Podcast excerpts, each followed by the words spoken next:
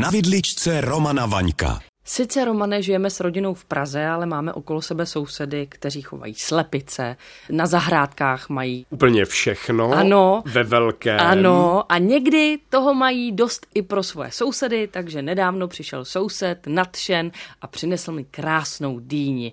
Tak jsem si říkala, od koho jiného dostat skvělý recept na cosi dýňového, než od toho nejlepšího tady u nás na Dvojce přes gastronomii, od Romana Vaňka. Ivo, nepodlejzej. Tak co bys mi doporučil? Dobře, já ti doporučím, ale ty jsi říkala, nedávno mi přines soused. To znamená, jak je ta dýně stará? Půl roku, rok, pár dní? Předevčírem to bylo. No dobře, tak udělej polívku, ne?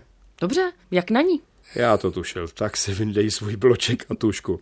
Úplně jednoduchý recept. Potřebuješ 800 gramů dýně, zbavené slupky, jen tu masu vevnitř, kterou nakrájíš na kostičky.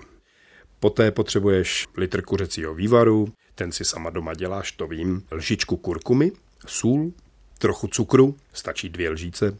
Cukru? Jo, cukru, věř mi, aha. Neboj se, nech mě, piš si. Dobře. A poslouchej.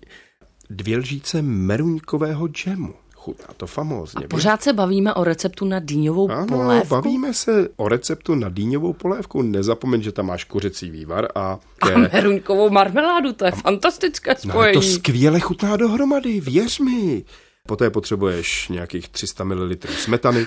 Když říkám smetanu, myslím tím smetanu 31% a výš a lžičku nebo lžíci dýňového oleje. Jak na to? Dýni oloupeš, nakrájíš na ty kosky a nakrájenou dýni vložíš do vlažného vývaru, přidáš kurkumu, přivedeš ho k varu. Stáhneš oheň na 1/3 a tu dýni vaříš nezakryté nějakých 15 minut. Pak přidáš lžičku soli, přidáš cukr. Já pořád čekám na tu marmeládu. Tak, přidáš 2 lžíce té marmelády meruňkové a smetanu. Provaříš krátce 4 až 5 minut maximálně a vypneš a stáhneš z ohně. Teď tu polévku vezmeš a rozmixuješ ji. Ponorným mixérem. Ale můžeš ji klidně i ponorným mixérem, nebo ji dáš jenom do normálního mixéru, to už záleží, Ivo, na tobě.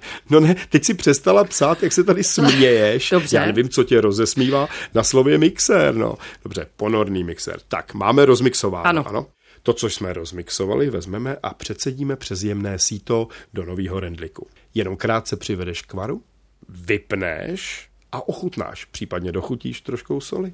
Hotovo 20. V talíři zakápneš pár kapkama dýňového. A já bych dala ještě trošku zlepšovák a labendovka.